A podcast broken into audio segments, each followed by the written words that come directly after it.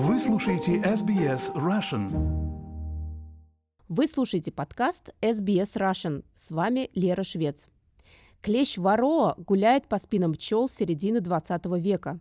Но единственная страна, которая до недавних пор держалась стойко и клеща к себе не подпускала, была Австралия. Но буквально в прошлом году клеща все-таки обнаружили в штате Новый Южный Уэльс.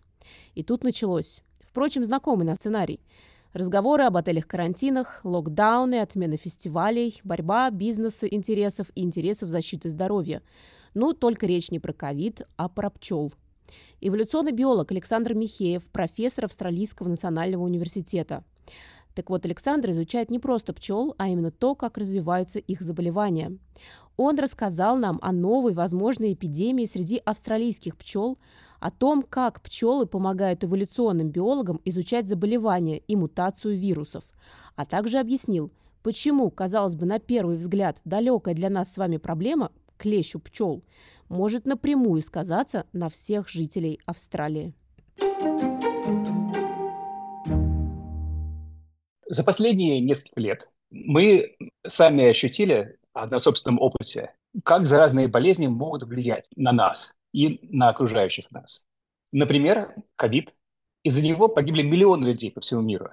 Была полностью нарушена связь, поездки, экономика, и мы до сих пор чувствуем его последствия. Мы потратили миллиарды долларов на его исследования, на разработку сывороток против него, но не знаем ответа. Откуда он появился в самом начале? Первые установленные заболевания были в китайском городе Вухань. Но оттуда ли он?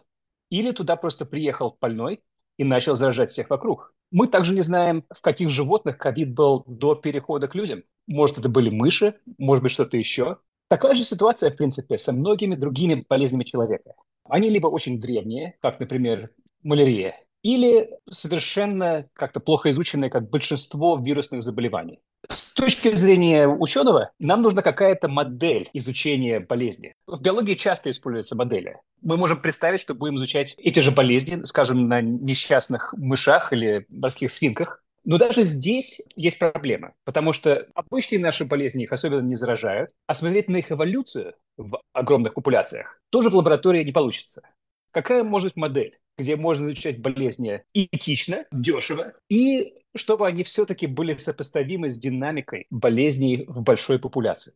Это насекомые. Например, муха дрозофила, всем известная, которая появляется у нас дома и питается разлагающимися фруктами, эта муха используется биологами уже свыше 100 лет. То есть она кому-то полезна, оказывается? Да. Она не только полезна. Эта муха завоевала огромное количество Нобелевских премий. Потому что почти все, что мы знаем от генетики, особенно в начале 20 века, все это было изучено с помощью мухи дрозофила. То есть я к 35 не достигла ничего, а муха дрозофила уже несколько Нобелевских премий получила. Да, но она живет всего несколько недель. Вот, то есть еще хуже. Если давать премию, только посмертная. Но она не подходит для изучения болезней, потому что она на редкость здорова. Болезней у нее мало, а те, которые есть, они не похожи на болезни человека, и изучать их сложно. И главным образом это потому, что у нее есть экзоскелет, и вирусы в нее проникают очень плохо, в отличие от нас. У нас слизистая оболочка, кожа, и мы заражаемся вирусами только так, а то и несколько раз в году. А как если модель... у вас дети в детский сад ходят, то каждую неделю, в принципе. Да, постоянно. А дрозофила, детей у нее много, а проблемы такой нет. Везет ей. Ну вот, так что дрозофила нам не подходит. Но есть ли насекомые, которые могут быть моделью болезней? К сожалению, почти все насекомые нам плохо изучены. И болезни их нас интересуют, ни капли. За исключением некоторых заболеваний, которые помогают, скажем, истребить насекомых-вредителей, но они тоже, у них совершенно другая экология. И из всего этого есть всего одно исключение. Это медоносные пчелы. Мы от них получаем не только мед и воск, прополис, но они выполняют важнейшую функцию в сельском хозяйстве. Это опыление. И поэтому мы с ними уже работаем на протяжении тысячелетий. И за последние пару столетий они стали незаменимы в сельском хозяйстве. Именно потому, что они опыляют большое количество растений. И пчеловоды возят их на сотни или даже тысячи километров, чтобы опылять то один сад, то другой. И из-за этого пчелы разъезжают, и они очень из-за этого быстро обмениваются самым разным набором болезней. Вы начали просто с ковида. Вот, и вы мне сейчас будете рассказывать, как пчел сажают в отель карантин, чтобы они не передавали дальше. Это на самом деле хорошая идея, которую я сейчас пытаюсь развить в Австралии, потому что я к этой теме вернусь, болезнь именно пчел в Австралии. А если смотреть на все глобально, то у нас получается еще немного более страшная для пчел и в какой-то степени для нас картина. Например, есть западная медоносная пчела. Она испокон веков жила в Европе, в Африке и на Ближнем Востоке. И жила она припеваючи. Там не было у нее родственников, болезней было мало. А остальные медоносные пчелы жили в Азии. Но западная медоносная пчела – это основа нашего сельского хозяйства. Мы, опять-таки, с ней начали работать. И колонисты, европейцы, развозили ее по всему миру. Саш, плывет такой Mayfair, или там его какие-то последующие корабли, и они в баночке с собой везут пчел. И такие, так, ребята, что нам надо на новом месте? Так, теплые шубы, еды, запасы, телевизор и пчелы. Да. Ну, представьте, вы приезжаете на Mayfair, что вам нужно? Вам нужны свечи, для этого нужен воск, который производят пчелы. Вам, наверное, хочется сладкого, то есть нужен мед. Может быть, вы увлекаетесь медовухой, которую тоже нужно делать из меда. Если смотреть на сельское хозяйство как-то средних веков или начала Возрождения, то есть продукты, производимые пчелами, были центром в этих обществах. Но самое интересное с точки зрения их биологии произошло в Азии, где, как я уже говорил, есть другие виды медоносных пчел, которые близкие родственники западной, и у них есть целая серия разных болезней и паразитов, которых у западных пчел не было. И в середине 20 века на Дальнем Востоке произошло что-то необычное. Одна популяция клещей, которая жила на восточной медоносной пчеле, переключилась на западных пчел. И этот клещ распространился по всему миру. И до последнего времени он был везде, кроме Австралии. Клещ передает огромное количество вирусов. Эти вирусы привели, грубо говоря, к полному коллапсу диких популяций пчел по всему миру. И даже пчеловоды, которые сейчас содержат пчел, скажем, в Европе или в Америке, они вынуждены пару раз в году класть химикаты в ульи для борьбы с клещом. А если их не класть, то улей через пару лет погибнет. И, соответственно, это очень усложнило пчеловодство во всем мире. И этот клещ, и вирусы, которые он передается, он как раз очень, в принципе, похож на распространение человеческих вирусов и вирусов других, потому что они быстро проходят через все популяции. Эти вирусы тоже состоят из РНК, как ковид и как грипп. Они быстро мутируют. И эволюционная динамика этого заболевания в общих чертах очень похожа на человеческие.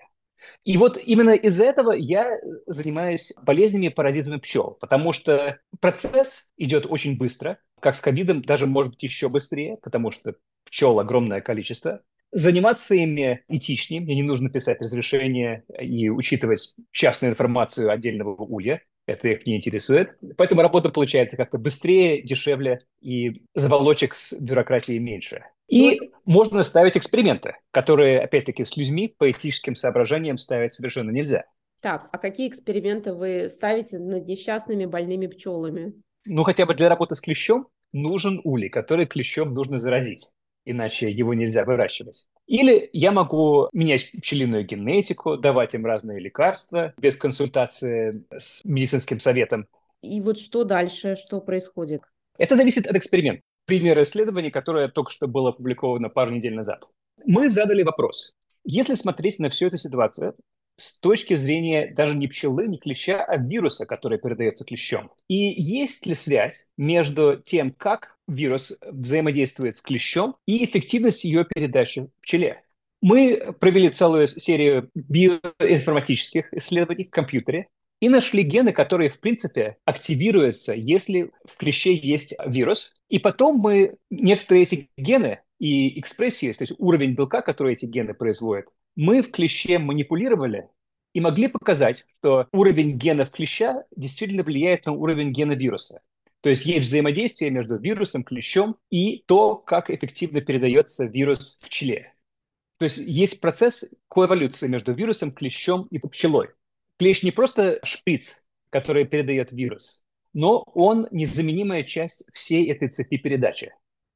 То есть, если возвращаться к ковиду, можно провести параллели с суперспредерс, о которых писали в начале, я помню, самой пандемии, вот о людях, которые внезапно заразили там 200 человек. Мы еще с мужем шутили, что чем ты противнее человек, ты, наверное, больше заражаешь людей вокруг. Да-да-да, это, кстати, очень хороший вопрос. Я даже не знаю, были такие исследования, что в них включается или нет. Наверное, были. Но их провести сложнее, потому что, опять-таки, если я беру клеща, я могу с помощью химических препаратов манипулировать, какие у них гены повышаются или понижаются. С людьми это делать проблематично. Так, ну и что дальше? Как нам это может в будущем помочь? Как я говорил раньше, что до последней поры клещ, скажем, был везде, кроме Австралии. Прибытие сюда ожидаем мы уже десятилетиями, потому что даже в Новой Зеландии есть клещ. В Австралии его обнаружили в штате New South Wales этой зимой.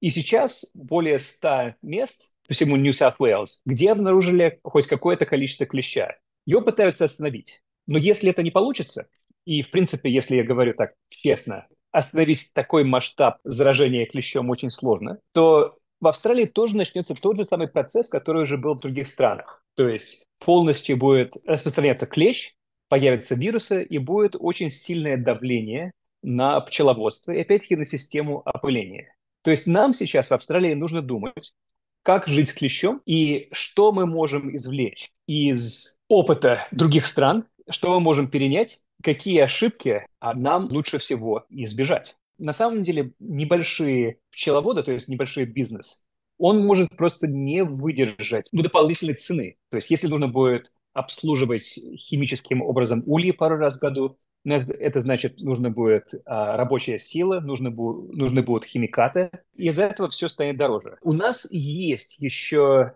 по крайней мере, возможность чуть-чуть задержать распространение клеща, как раз, может быть, используя какую-то систему карантинов. Сейчас нужно разработать систему мониторинга клеща, чтобы определять, какие ульи заражены, какие нет. Сейчас это делается достаточно грубо вручную и очень просто пропустить зараженную колонию. Все эти системы нужно вводить буквально, уже в прошлом году, а сейчас нужно это делать очень активно.